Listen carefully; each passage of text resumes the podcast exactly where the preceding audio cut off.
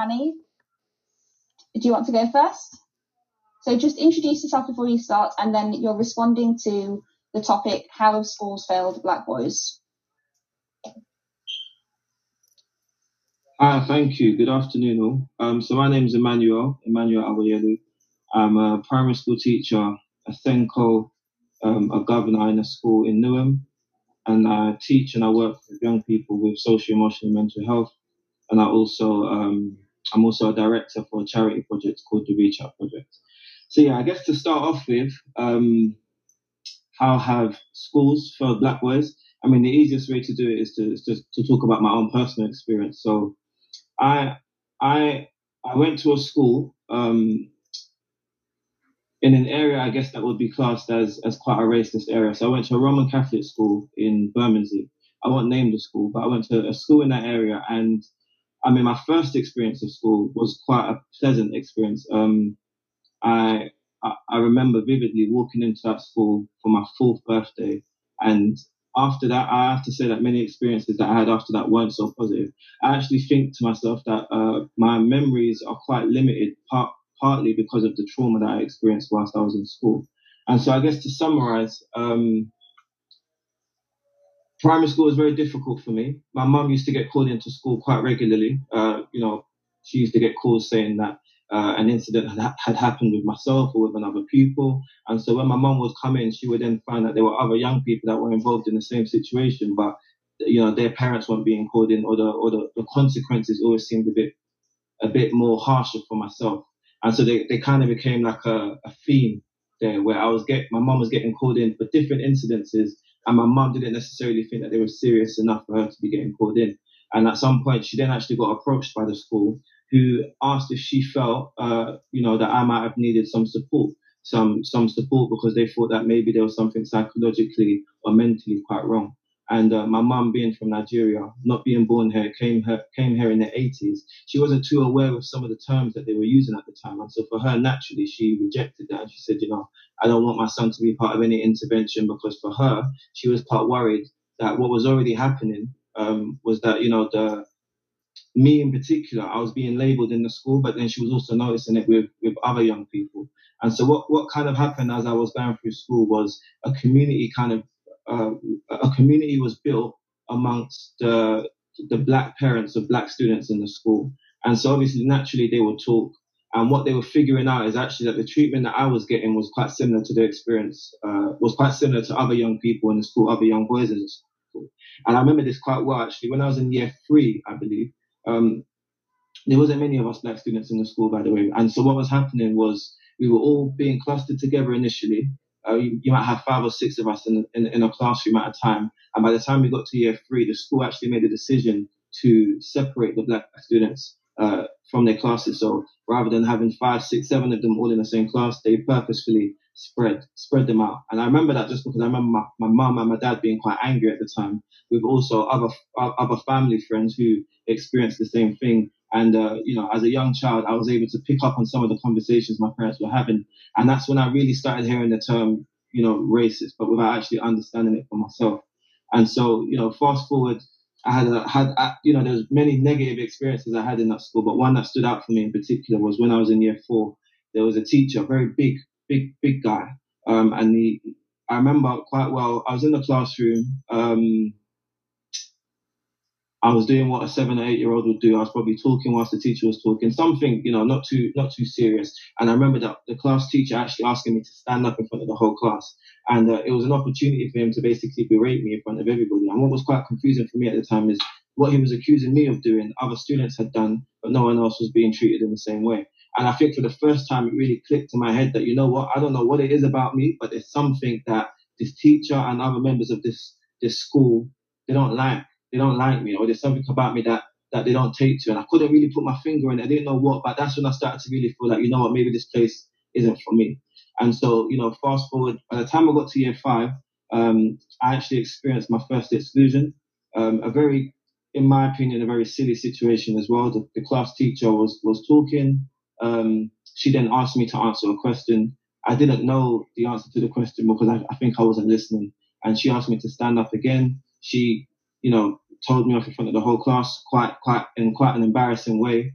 And, you know, throughout the academic year, I, I, used to hear the teacher say for crying out loud. It was just one of those things she used to always used, to say. So as she was telling me off and I went to sit down, I remember muttering under my breath for crying out loud that escalated. She asked me to leave the classroom. And then, you know, after 10 minutes of standing outside, which was quite a normal punishment, you would stand outside for 10 minutes. Um, she came out and instead of her asking me to come back in the building again, in, into the classroom, she asked me to go to the head teacher's office. And, uh, long story short, that ended up in me being excluded and I, I never went back to that school again. And so, so that was kind of like my first experience of, of, of exclusion. And that first part of my primary school experience was quite a negative one. And as a result, because the, because it had such a negative impact on my family, and obviously, you know, my parents being from a Nigerian background, that was quite it was quite traumatic for them because obviously they put ed, they class education as something very serious, very something very significant. They see it as you know the key to opening many doors and opportunities, and for them to have their their eldest uh, child being excluded at such a young age for them was quite a big deal. So you know they made the decision to move me from South London, and I moved to East London. Uh, I went to a primary school uh, in East London, which I'll, I'll proudly say uh, was a very, very good school. It was called Vicarage School in East Ham. And uh, I had a brilliant year. Um, and, you know, my experience in my old school was so bad that uh, the name that I used to go by in my old school, I used to go by Sean, which, funny enough, isn't actually my name. My name's actually Oluwaseun, which is a, a Nigerian Yoruba name. And uh, from very young, the school I don't know if it was on purpose or what, but they made a decision to change it to Sean. Maybe they thought it was a mistake. So, so that the U that was in my name turned to an A, and rather than my name being Seun, it turned to Sean. So, like many of my friends, for example, that knew me in that period of time, they'd refer to me as Sean. And so I remember when I first went to my new school, the first thing that the, I think it was the secretary or the receptionist said to me, they said, you know, what would you like to go by? And I remember looking at my mum and I said to her, I want to be called Emmanuel because for me it was kind of almost like a new start, an opportunity to kind of start again with a new experience. And so I had a brilliant year in that school. And then fast forward, I went to secondary. And you know what? The theme was kind of roughly the same. Although I didn't hate secondary school, it wasn't a negative experience. Most of my positive experience about school was kind of more based around the friendships and the lifelong friendships that I developed within that time. In terms of um, my academic ability, I always used to get told, you know, you've got massive amounts of potential.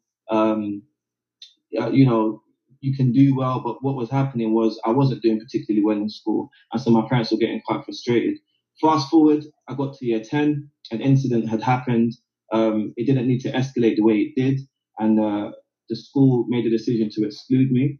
And then it wasn't a permanent exclusion, but I was I was I was suspended and told not to come into school for a period of time with another student. We came back, and then I was internally excluded for the rest of that uh, academic year. GCSE year was coming up after that, and uh, I was limited to only taking a number of my GCSEs, maths, English, and science, and, and, an extracurricular activity. I think it was drama at the time. And um, ultimately, I ended up leaving school with just four GCSEs. And so, as you know, that kind of um, impacted, you know, what I could then do next. Because when I went into college, I couldn't then go on to do the A levels straight away. And so I've always kind of felt like I was a step backwards, or you know, I wasn't where the rest of my peers were as a result of that. So um, so yeah, so for me that's my negative experience from school. Um, but to be fair, it's because of that experience that I made a decision to then become a teacher because I strongly felt that the narrative that I've just told now, um, it needed to change, and I wanted that experience for young black boys to be different. And so that's the reason why I made the decision to go into teaching and to do the work that I do now. Um, so yeah, I think I summarized as much as I could. A six year old student named Kaia was sitting in her school's office. Okay, she's gonna have to come with us now. That's a police officer. This video comes from his body camera. At first, it seems like Kaia doesn't know what's happening.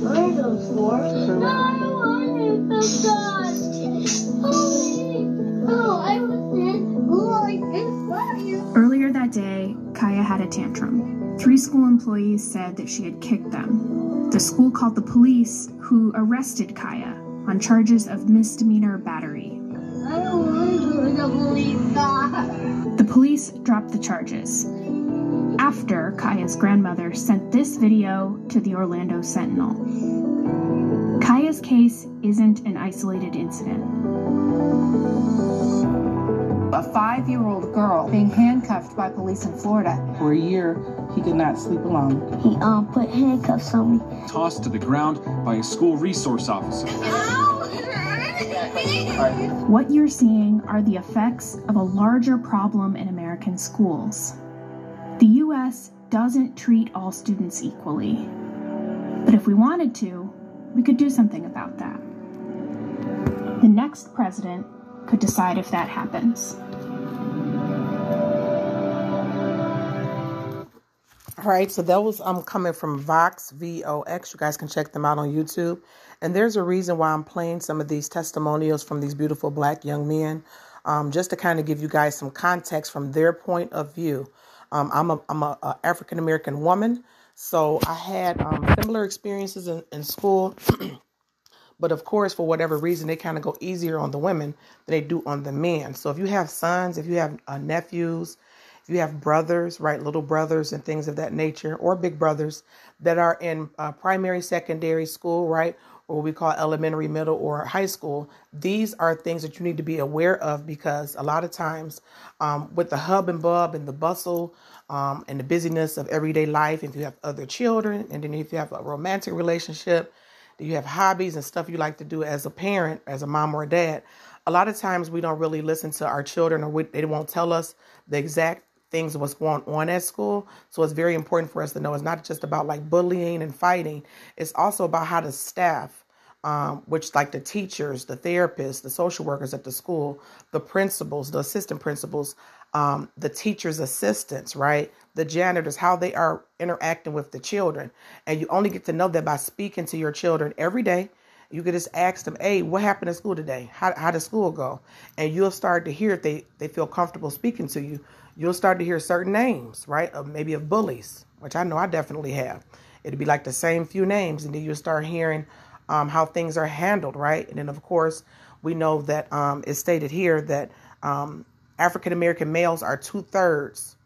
The the the, uh, the study showed that they are two thirds of students that is getting suspended on the first offense. So if they're like defending themselves and fighting, right? If bullying is going on, the school will minimize that but then they'll mac- maximize the child's reaction.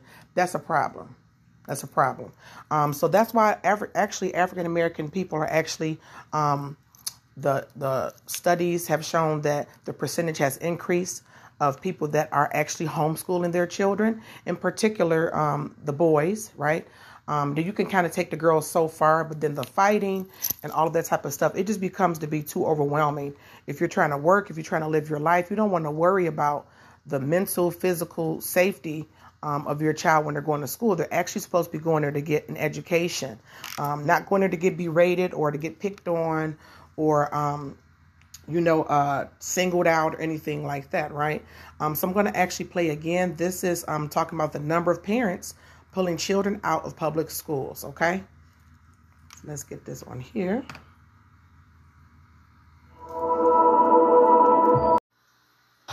More families than ever are turning to homeschooling, and many are citing the learning loss concerns and the whiplash of ever changing policies. Census data from 2020 shows the rate of Georgia parents pulling their children out of public schools went from 7% to 16%. And as Savannah Levins reports, that trend is continuing.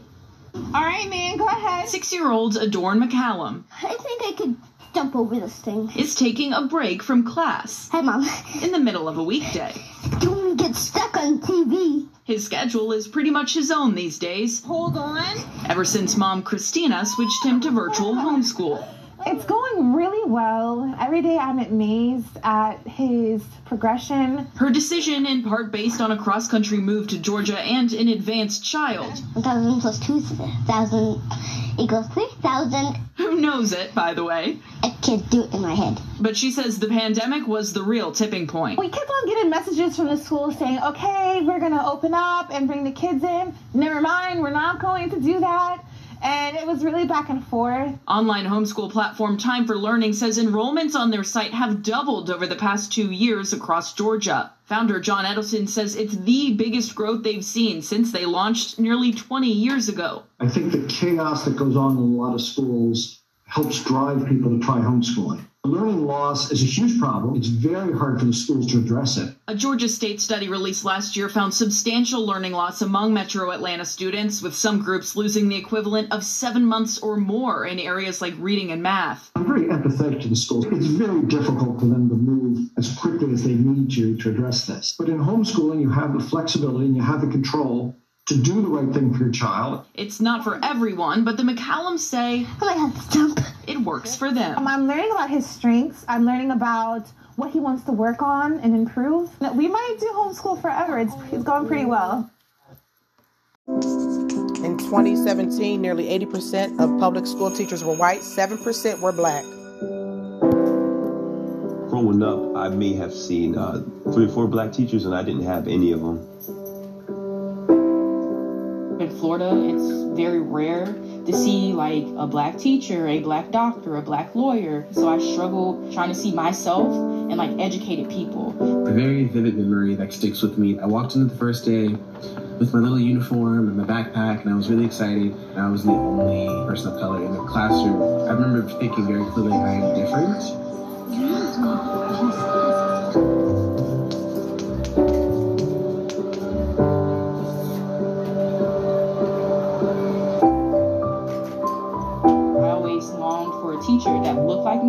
Who I could confide in, who like understood where I was coming from. So part of what I wanted to do is help, you know, African American girls who are kind of searching for the same thing. Like I wanted to be that person. At my college, that was the first time I'd had someone standing up in front of me that looks like me, and that was really transformative. A big reason as to why I wanted to enter the classroom myself and kind of give back. I was married, I started having kids, and you always come to that question, what's the lasting impression you want to leave? Looking at my kids, I kind of figure out I just want to be an influence where may, maybe I haven't had those influences in my life.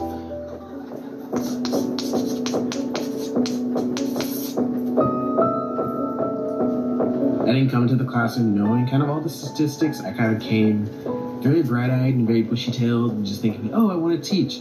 Very, very quickly, you understand the stakes are really high for black and brown students who I get to see every single day. A lot of students, they don't want to talk to you. You, you're told to stay quiet, stay low, stay humble. So most of them have a hard time just opening up and talking about just anything sometimes like I'm able to sit down with kids and like really talk to them and those are like always my favorite moments because I come from a really like rough background and so you know it's always like surprising to kids to hear like oh this teacher who grades me she has a similar background and if they're ready to talk they'll come talk and if they don't want to talk they don't. I get that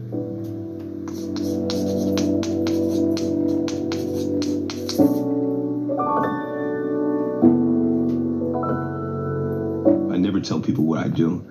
Um, usually being a black man, no one's expecting me to be a teacher. So I'm usually disrespected on a daily. when they find out I'm a teacher, you can see the respect level change. They act and they talk to me differently. I kind of find that part disrespectful, that you would change the way that you talk to me just because of what I do. I'm very proud of the fact that I'm a teacher. Um, and depending on who I'm talking to, I feel either really, really good about it or like, okay, you guys can stop talking about it now. People just seem shocked sometimes to hear that there's a black person who's educated, who teaches children.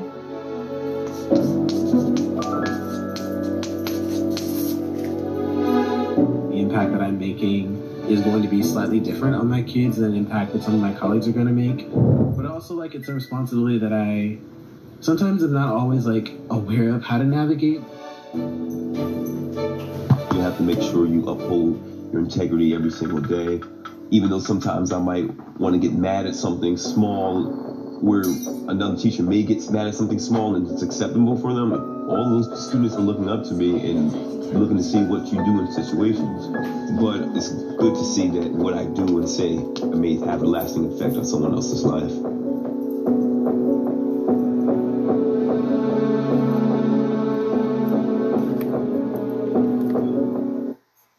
All right, you can find more about that at Edutopia. I love that name. Edu, that's E D U T O P I A. I know this is like a little bit of a, a change up. I've been talking about relationships and getting ourselves together and joking around, but this is important. You know, um, we have children, we have children that go to school. um, whether it's public school or private private schools, right? But there are more people that are actually starting to homeschool, okay, or do what they call virtual online school, um, where you know a lot of us parents were worried about like the social aspect.